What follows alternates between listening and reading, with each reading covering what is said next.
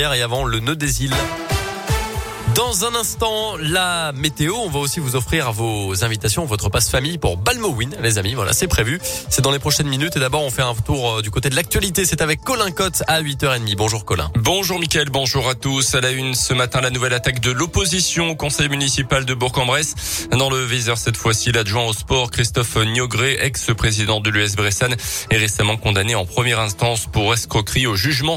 Oran Réagnan, le chef de file de la droite et du centre au conseil municipal, parle je cite, d'une condamnation qui marque encore un peu plus le, discrédit euh, sur le maire et son équipe. Christophe Niogré, lui, a fait appel de cette décision judiciaire.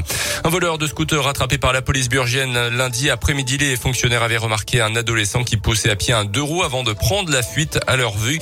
Des vérifications ont donc permis d'établir que le scooter en question venait d'être volé. Âgé de 14 ans, le suspect a pu être interpellé et placé en garde à vue. Des toitures arrachées, des arbres couchés, des trains complètement à l'arrêt. La tempête Aurore balaye actuellement une partie de la France. 13 départements du nord du pays sont désormais en vigilance orange au vent violent. Ça concerne notamment la région parisienne. Une rafale a été enregistrée à 175 km heure cette nuit à Fécamp en Normandie.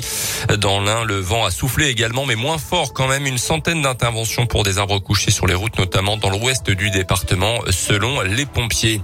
Dans le reste de l'actu, première étape validée pour la prolongation de l'utilisation du pass sanitaire en France. Hier soir, les députés ont voté en faveur de sa prolongation jusqu'au 31 juillet 2022. Un vote de justesse, 74 voix pour, 73 contre. Des élus de tous bords politiques dénoncent un chèque en blanc dans un état d'exception qui devient la norme un an et demi après le début de la pandémie de Covid. La perspective de l'allègement du pass sanitaire existe quand même, sera examinée mi-novembre comme prévu, a précisé Olivier Véran, le ministre de la Santé. Le texte doit maintenant être étudié par les sénateurs. Les sports et le basket, la Gielbourg a raté hier soir son arrivée sur la scène européenne cette saison. Défaite d'entrée contre Venise 73 à 62 sur le parquet d'Equinox. Les Burgiens ont été menés toute la rencontre sans jamais pouvoir inquiéter les Italiens. Après une défaite en championnat contre Nanterre ce week-end, Laurent Leniam, le coach de la Gielbourg, attendait une réaction de ses joueurs et certains ont déçu. On l'écoute. Déçu, oui, déçu par le comportement de certains.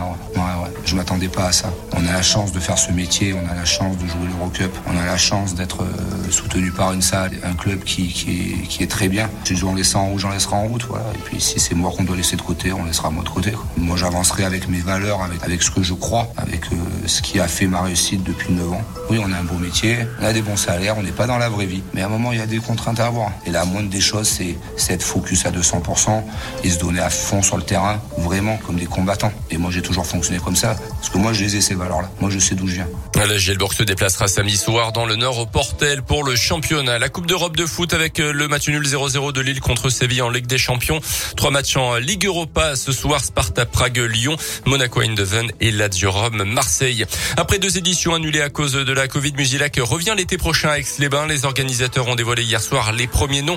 On retrouvera l'été prochain notamment des artistes Radio Scoop comme Angèle Vianney, Benjamin Biolay ou encore M, mais aussi Niska Attic ou encore Orelsan. Et puis enfin, avis aux amateurs fortunés et aux propriétaires aussi de grandes maisons. Un squelette de Triceratops géant est en vente aux enchères à Paris ce jeudi. Un squelette qui s'appelle Big John, 7 mètres de long, 3 mètres de haut quand même. Il a 66 millions d'années. Prix estimé entre 1,2 et 1,5 million d'euros. Merci beaucoup Colin. On vous retrouve dans 30 minutes pour le